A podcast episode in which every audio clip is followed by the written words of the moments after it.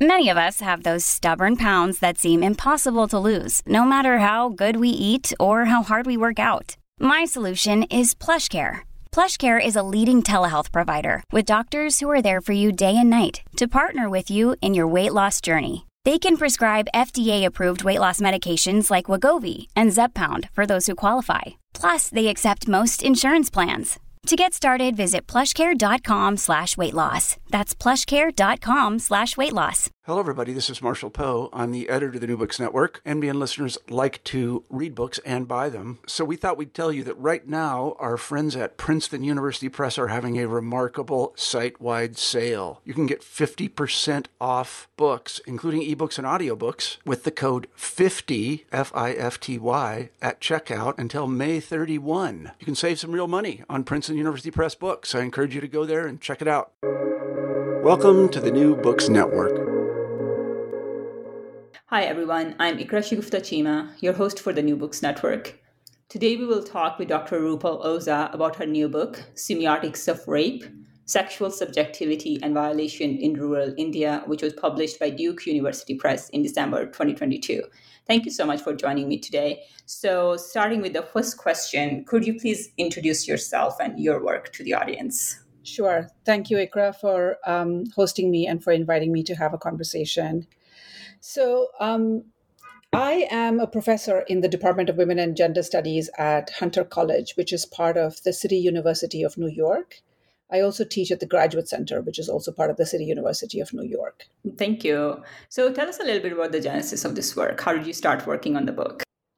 So, I guess part of the uh, way in which I began to think about this book was obviously in the set of conversations that have swirled around both in South Asia but elsewhere after 2012, when a young physiotherapy woman by the name of Jyoti Singh was raped and murdered in Delhi.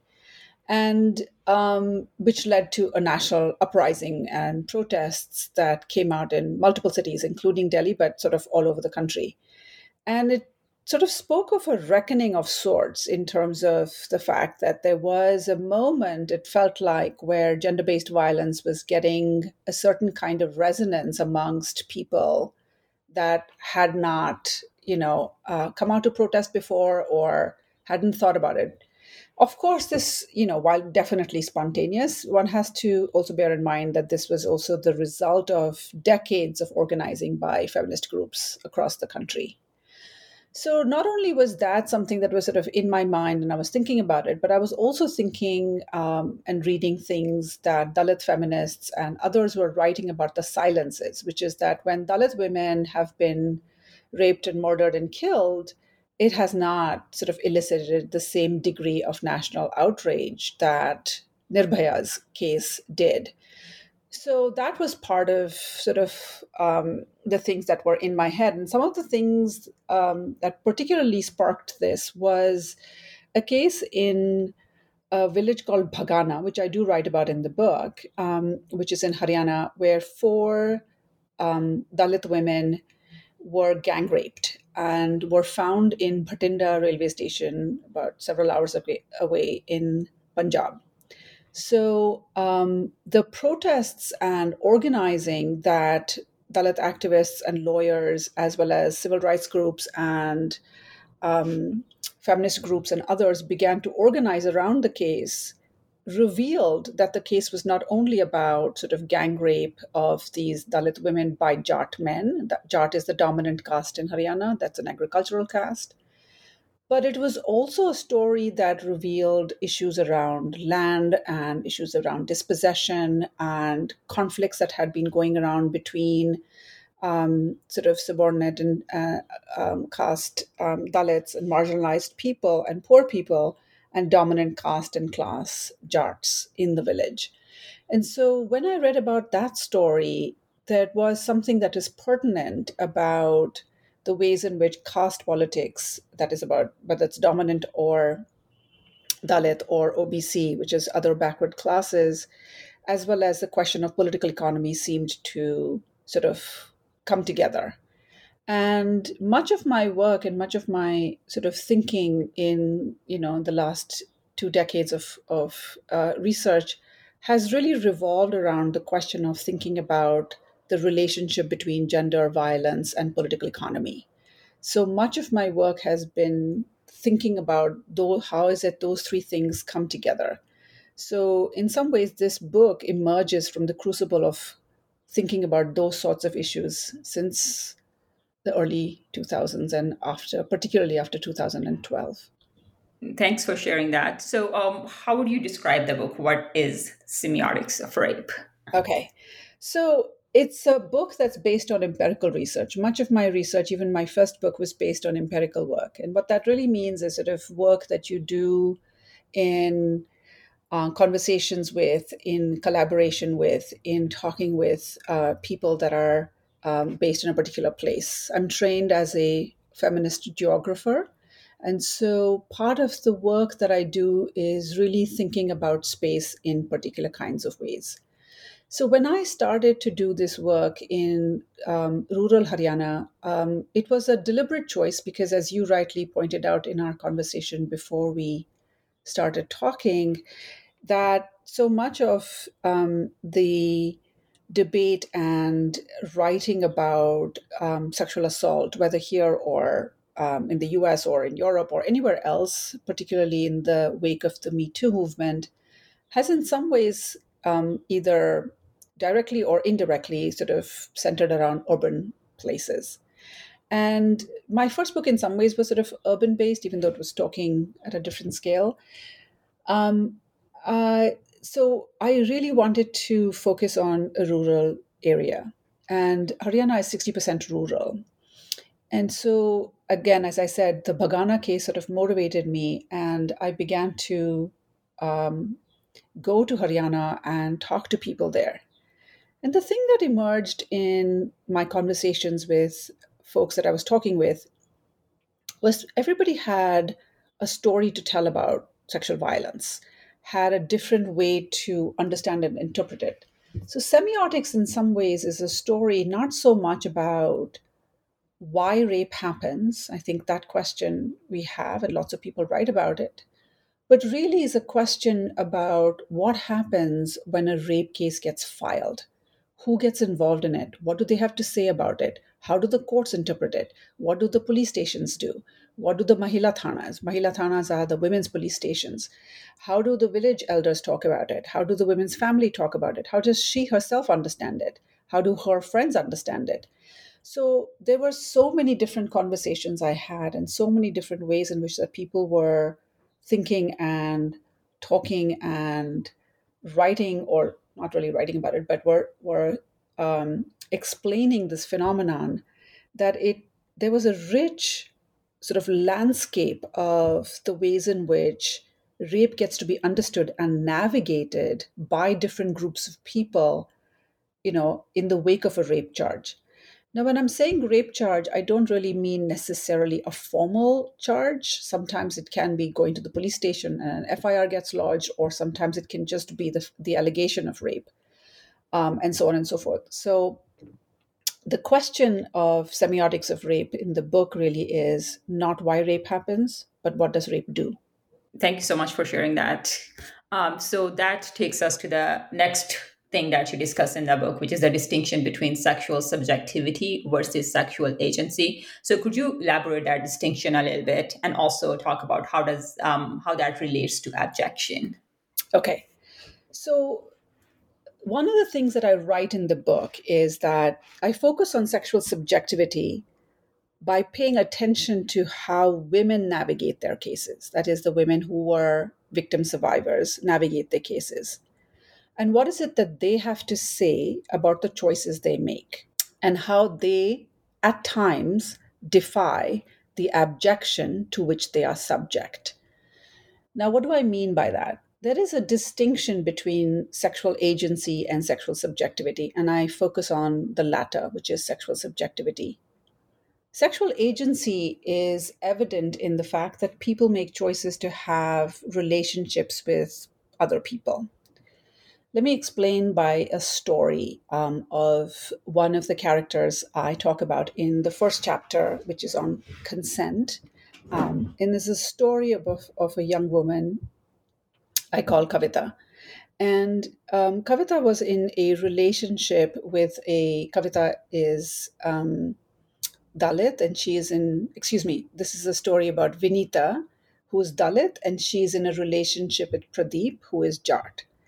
Um, and uh, Vinita gets into a relationship with Pradeep, with whom she's been having a relationship for the past five years. Now, it may not have been the most um, wise choice for the relationship or whatever else, but the fact is that she does get into this relationship with this with this person. Now, in Haryana as well as elsewhere, there are multiple cases filed by women who are filing cases against their former lovers because they have um, either the affair has been discovered or that the relationship has soured, or what is also often referred to as a breach of promise to marry. Now, in those relationships, which were in, you know, the relationships breaks down, the relationship soured, there is a promise, etc. Sometimes they are between people of different caste, and very often, in some of these cases, is a dominant caste man who sort of, you know, seduces or lures a, a, a subordinate caste woman. The issue is that in these cases, there is sexual agency, in that a person, um, this woman, is exercising some degree of choice in order to get into a relationship, even if that relationship may not be wise and may not, in fact, end up in the way that she may want it to, which is in a marriage, right? Sexual subjectivity is a different matter, and it's a matter in which we shift our attention to thinking really about how is it that women are thinking about their cases. And sometimes the kinds of choices they make perplex academics or activists or lawyers or people even fighting on their behalf. So let me give you a story of a young woman I call Komal. Komal was allegedly gang raped by four men uh, two Jat and two OBC, that is the other backward classes.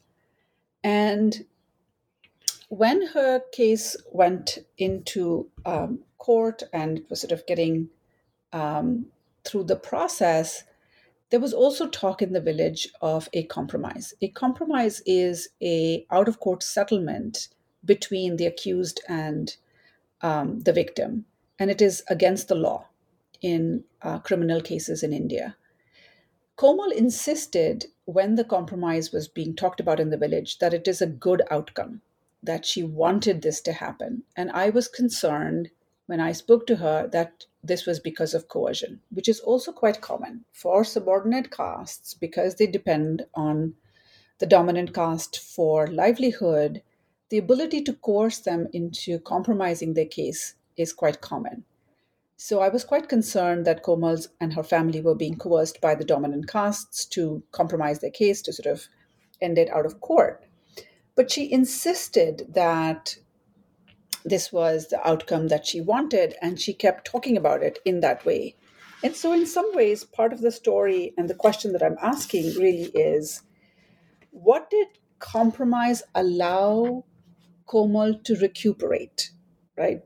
While the outcome of her case, and I'm reading from my book, while the outcome of her case is contrary to more conventional notions of justice that seek a guilty verdict and accountability through incarceration, and while the outcome was disappointing for activists who wanted to see whoever raped and beat Komal be convicted for the crimes against her, what can we understand about Komal's own insistence that the outcome was a good one?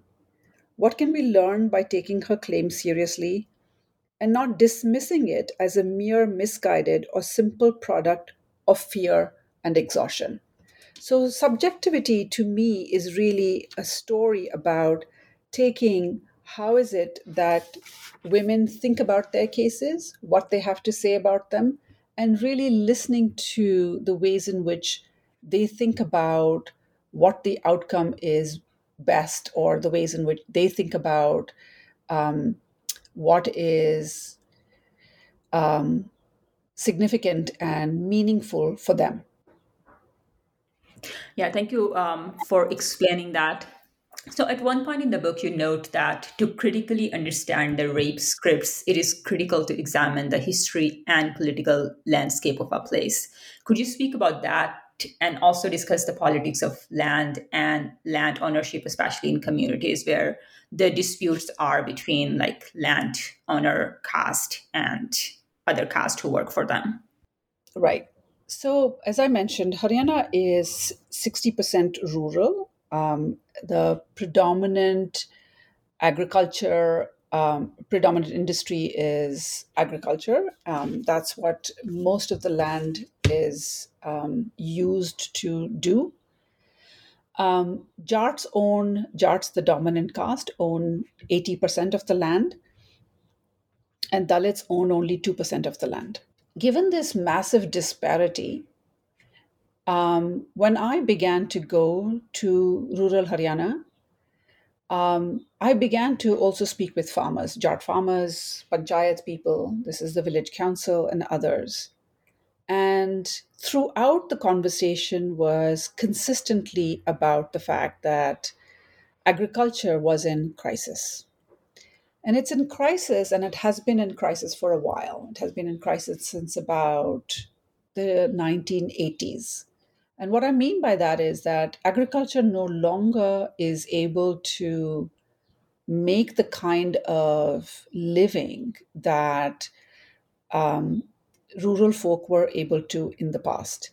The Green Revolution, which was something that affected Punjab, both in Pakistan and in India and Haryana. Haryana was culled from actually Punjab in 1966, but it affected this large swath of, of land propelled Haryana from being a backward state, a state that really didn't make a lot of money, etc., into a state that was one of the highest GDPs in India. It made massive amounts of money and made the rural agricultural Jat caste very wealthy and also really politically very prominent. That Jat caste has seen a decline of fortune, both politically and otherwise, from the 80s into the 90s. So no longer in Haryana's GDP is agriculture so high. In fact, what is high is industry, service, and, and real estate. So I was fascinated by the fact that in this mix of massive rural crisis and decline, where the Jats were feeling very much the sense of the fact that their the fortunes that they had enjoyed, that the people that I was meeting, their grandparents and parents, in fact, had enjoyed a degree of both um, financial strength, but also political strength in the state with chief ministers and the bureaucracy filled with um, the Jat caste, had begun to see the fact that much of that had begun to wane, had begun to sort of go away. It is in that context that Jats had been organizing and looking at um, political formations to try and push for getting an OBC status, an other backward classes status. The other backward classes is a designation by the government of India that recognizes groups of people that are both socially and educationally disenfranchised and offers them up to 27% sort of affirmative action or reservation in government jobs and educational institutions. And the Jats saw that as an opportunity for them to claim that and had not been successful. In the same period of the declining of Jats, what had also been emerging, um, and that other scholars had been writing about this, is that the kinds of social and educational programs that the government of India had put in place for specifically lower caste or poor had allowed for a modicum, a modicum of upward mobility for those that were Dalits or subordinate caste. For Jats, the fact that their fortunes were declining at the time when they saw others that are particularly uh, subordinate caste and Dalits have some degree of modicum of, of success or ability to move out of sort of servitude rankled it really bothered them. Now, as I mentioned in the beginning, um, because of the disproportionate uh, land ownership, the majority of Dalits that work in the farms, etc., work on Jat farms and are beholden to Jats for being able to you know graze their their buffaloes or other kinds of things in order to make a living that structure that sort of political economic and caste context pervaded every conversation i had regardless of whether or not the sexual assault was related to a dispute over land the fact of the matter is you really cannot understand caste politics or anything that is happening without understanding the relationship of caste to land. The ways in which I heard it um, said by um, Jat people was they said that um, zameen ko bahu or beti mangte hai. That is, they consider land their daughters and their daughters-in-law. So there was an enormous significance given to land, both not only in terms of the political economy of it, but in terms of the symbolism that it held within the Jat cultural landscape. And they were reluctant to ever let it go. So even when I spoke to young Jat boys who were looking for jobs elsewhere, preferably in a government institution, they were very clear that while they kept looking for jobs elsewhere, they would never give up their land.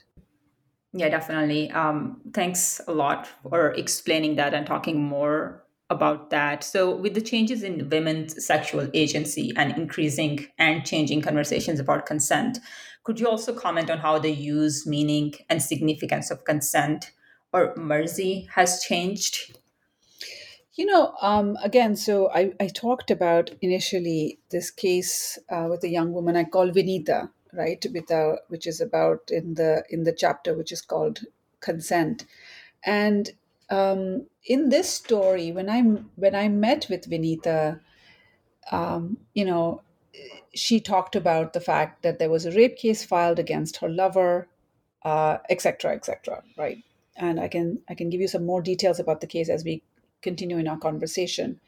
But one of the things that was apparent initially, as I started this research, I began by talking with, I think he was the superintendent of the police or something, sort of high up anyway in the bureaucracy in one of the districts. And I remember going to his office. It was this huge office, and there were two or three air conditioners running, and a large desk, and a huge conference table, and a board with sort of crime statistics. And so, you know, he was this very tall man, and and I asked him about, you know, and I explained who I was and that I was doing this research, and he said to me, you know, he said, "Nabbe pratishat um, rape cases farzi which is 90% of rape cases are false. And that statistic did not necessarily surprise me but it was remarkable to me that that story about the fact that most rape cases are false filters down to even the lowest ranking constable that I met at a Mahila Thana.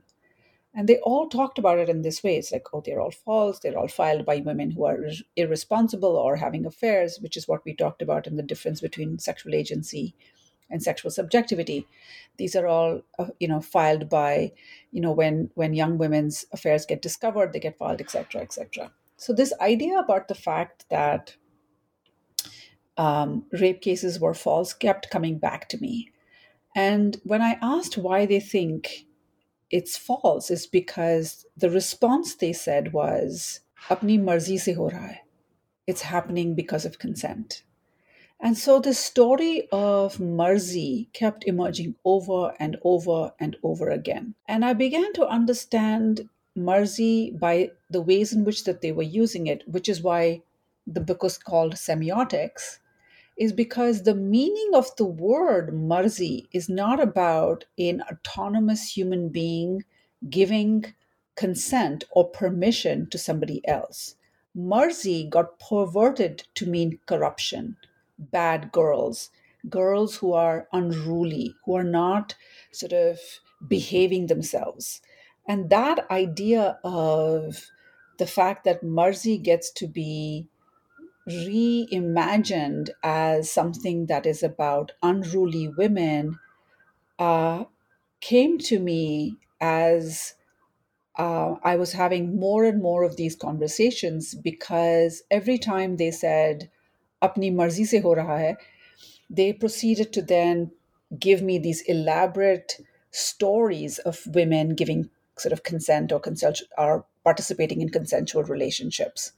And um, so, you know, in so many ways, thinking about consent also clarified for me that this book is about a story in which what I am seeking ultimately, I guess, is um, an understanding of the lack of personhood um, or humanity that is accorded to people and women in particular. Yeah, definitely. I thought like this chapter was very compelling because it reminded me so much of the same kind of thing. You know, this kind of becomes um, an over exercising or almost like misusing or abusing your right to consent in that cultural background, right? So where it's like अपनी मर्जियां कर लो और अपनी मर्जियां की हैं तो नतीजे भुगतो those kinds of things like that are you know like very general uh, part of regular conversations. I feel like in um, the specific cultural context.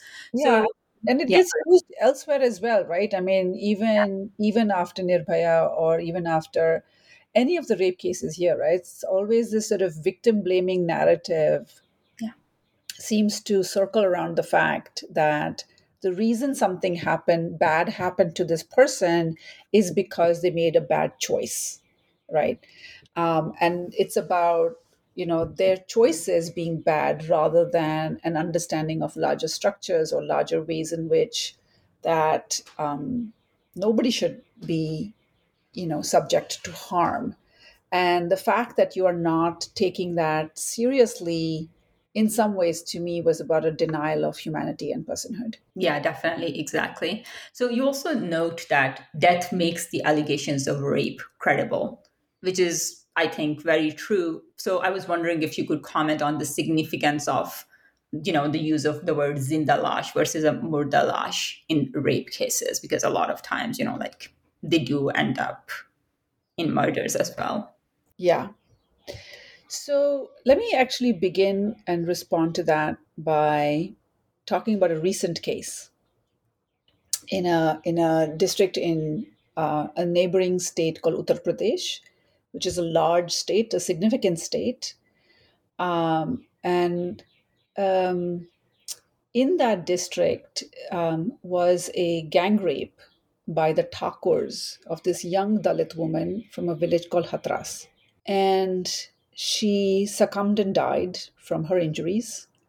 Um, this is two years ago.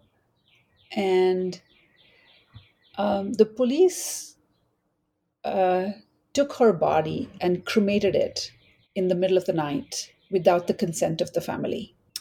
And um, the case became uh, huge because a lot of people heard about it. Again, it mobilized civil rights groups and activists and others. And most recently, the men that were indicted were indicted on a lower charge than the one that is for murder and I can look it up and tell you the exact charges, etc. But the significance of that story is that why is it that the police felt compelled to cremate her, right? And um, I guess that's what they do with the bodies, they, they cremate them. One of them, of course, is about the fact that there would be no evidence left there was evidence collected, but there would be no evidence left. But I think the other part is that for in the cases that I looked at in this chapter on death, which is, which is the last chapter before um, I conclude the book, are uh, two cases that I talk about um, in the in the book. Um, one of a young woman I call Sheetal, and the other of a young woman I call Ladli. And in Sheetal's case, she was gang raped um, by 12 men, and ultimately, four went to jail. But her father saw a video of her assault and consumed pesticide and killed himself. And one of the um, activists and other people that I spoke with about this case said, you know, that the way in which one of the only ways in which that often subordinate class or caste people have in order to get them recognized by the courts is by um, compelling the court to and the state to um, recognize their injury. Because the, the predominant mode of the court is to dismiss them and to not recognize the fact that they're worthy of restitution or they're worthy of not being harmed. Consequently, the tactic that they have to deploy is the fact that they don't cremate the body after the body has died in order to um, compel the state to pay attention to them. And so Sheetal's father's body was kept uh, without the rituals of cremation and rituals of, of uh, death in order to ensure that the case would be filed. Now, we want to think about how grotesque of a bargain that is, which is that for people who are subordinate, that the only way in which they can compel a state to accord them the very basic of rights is by withholding or not being allowed the most sort of um, basic and the most um, grief filled of rituals, which is to um, say goodbye to a loved one.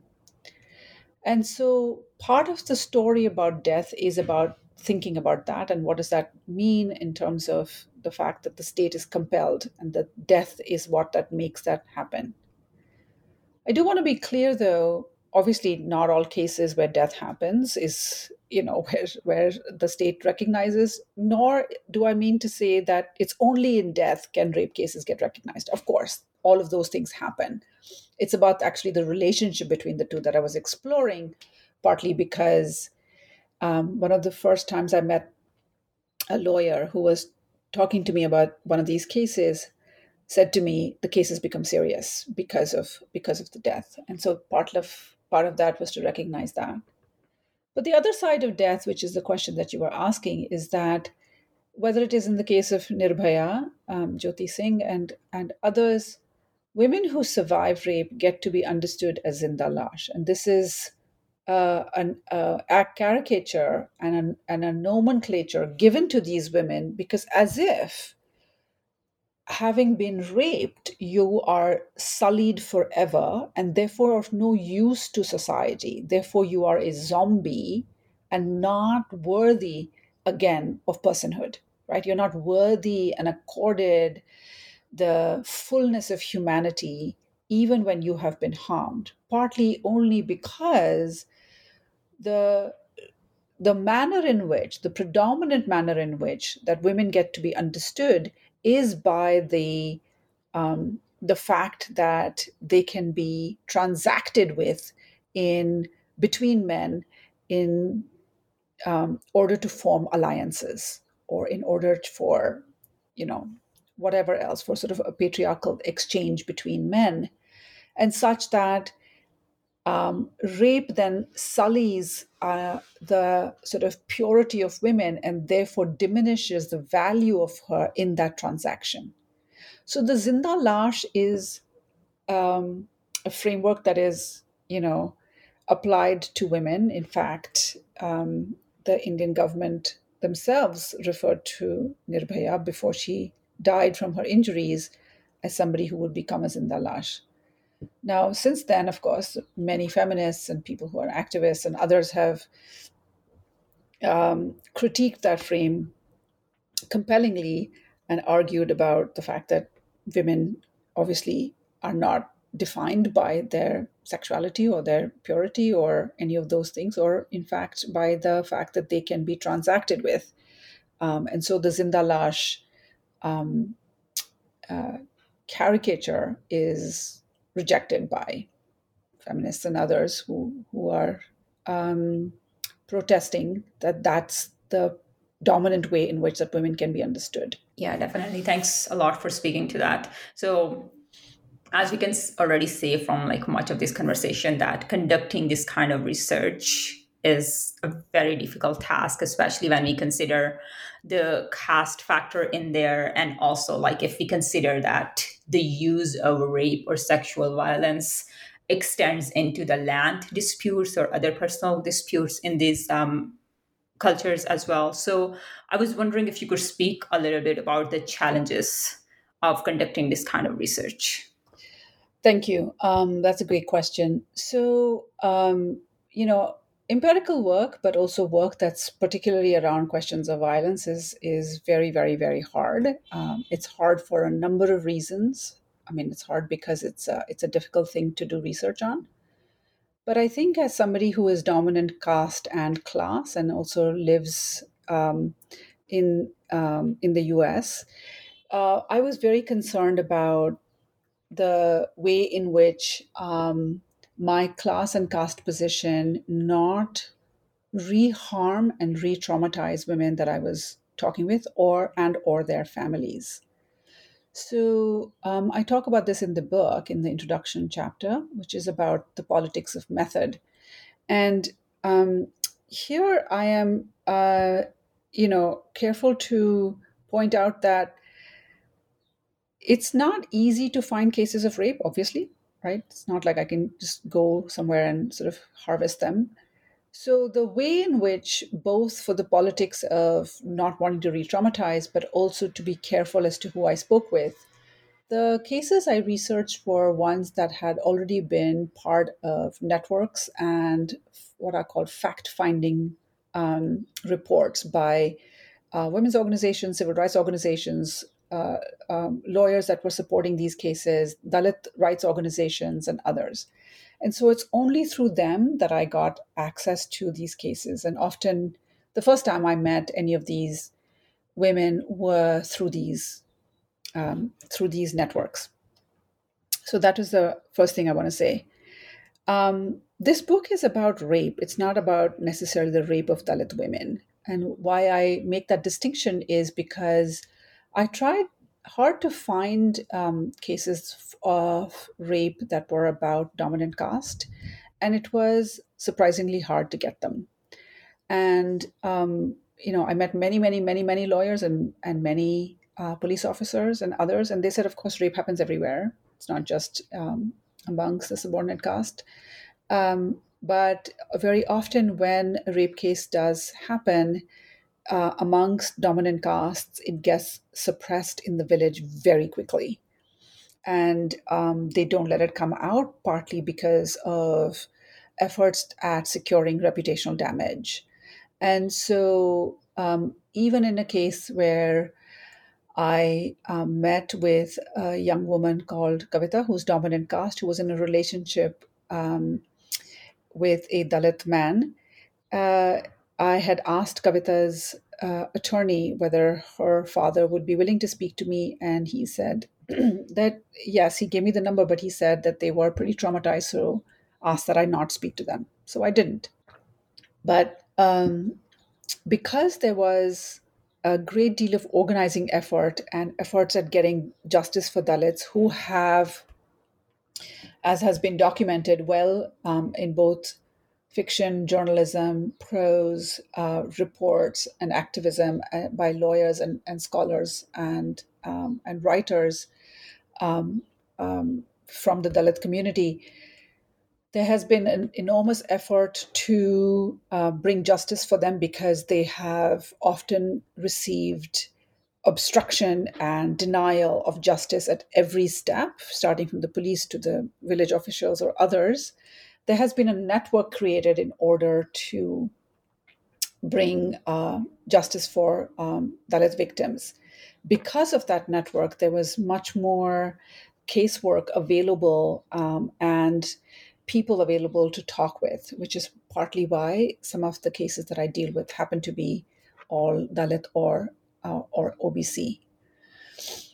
Let me shift gears and also then talk a little bit about the politics of doing this work and writing about um, about this as a dominant caste person. Right? I think no matter who we are, right, as academics or filmmakers or journalists or students or activists or anyone, I think we're always implicated in a profound disparity in in um, structures of power no matter who they are. And part of the work that we do, again, as activists and artists and journalists and academics and whoever else, is an effort to mitigate harm. That's our effort. And I think I don't think any effort at um, trying to stop harm or trying to fight for justice really is ever pure or clean in some ways, I suppose, and never without conflict. At the same time, I think it is worth saying that particularly the North American academy has been filled with dominant caste people. And they fill the ranks of professors like I am and uh, have are are hugely dominant within academic networks. And I think it is um, there is a reckoning that all of us have to face in terms of creating spaces and opening it up for Dalit academics and activists and students, and that needs to be done. Period. Point blank. Um, and it needs to be done urgently um, in ways that creates openings and spaces. And that at times I think means that um, uh, dominant caste people don't sit on panels and don't speak and you know have to um, hold back.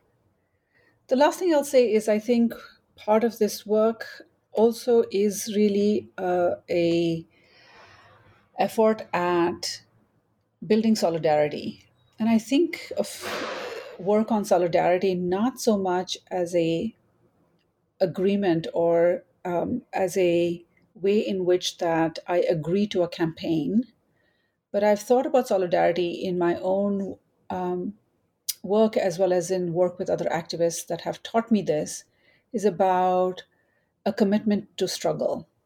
And a commitment to struggle is not going to be easy or without conflict or without power differentials. So when I am doing this work or I'm working with activists and others that are Dalit or um, or other castes, I think part of the effort really is about building solidarity with them and about figuring out how do I how do I you know work in ways that uh, remain conscious of these kinds of power differences at the same time as all of us are looking to um, bring justice however and whatever that looks like. Um, and I'll end with this, which is that the critiques that are generated by comrades and feminist friends or organizers that occupy different positions of power may generate what, you know, somebody like Sara Ahmed calls bad feelings which she says, and I'm going to quote her here, are creative responses to histories that are unfinished. Thank you so much for speaking to that. So, my last question is How do you suggest academics and readers approach this book, or what research directions you recommend for readers, especially since like this is a book that is specifically focused on rural India, and we don't like get to hear a lot about the rural parts of our communities?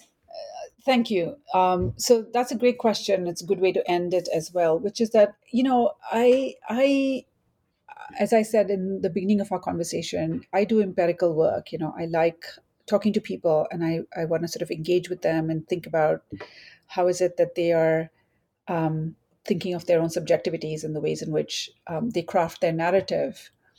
And um, as a feminist geographer, I'm very invested in particular kinds of places and questions of scale. Um, and so I think about justice as geographically based. So, and by that I mean um, that there is a struggle between universal claims of justice and equality and others, and the ways in which that manifests and makes itself apparent in particular places. Having said that, though, this is a book about rape. It's not a book about rape in rural India. It's a book about rape, period. And I was writing this book consciously in keeping mind in mind um, by drawing on scholars that are based here, predominantly Black feminists. And so I, for example, use Saidiya Hartman's work um, in the ways in which she's thinking very much about the harm that slave women encountered or slave in general encountered um, and the ways in which it was unrecognizable or when was it recognizable by slaveholders or white law. And my sense of using or making that connection between thinking about the harm to Dalit women and the ways in which Saidiya Hartman is talking about slavery and the harm done to slave bodies mm. was not to think about a parallel between those two things. Obviously, these are very different things, but really about understanding how is it that people recuperate a sense of themselves and humanity and others under conditions of profound violence. But also about the fact that I think there is a long history um, that many feminists and activists and scholars um, um, uh, from the Dalit community have talked about. Shailaja Paik, for example, writes about a margin to margin framework, thinking about these things from different places. Um, Thenmozhi Soundararajan's work, for example, writes about thinking about caste politics in the US and the ways in which it resonates with Black politics. So there's a lot of this work that has already been thinking about it in this way. So, um, what I would say for people who want to do research um, you know, in this area or otherwise. Um, empirically based work can be one that is um, very much situated in a particular reality and in a particular context, and at the same time can speak to sort of a broader um, and a larger set of issues. Um, so I would hope that readers who read this book read it not for an understanding of things that are happening in the third world, but rather as a intervention into thinking about rape and the ways in which we talk about it or the discourse around it or how does it get to, gets to be understood or not understood um, anywhere right? Rape happens in the us and it happens in france and it happens in ecuador and it happens in indonesia and it happens in india. It happens everywhere. So this book i hope will speak to that conversation and will and parts of it will resonate in whichever way for anybody who who um, gets to read it. Yeah, thank you so much for the wonderful conversation, Rupal.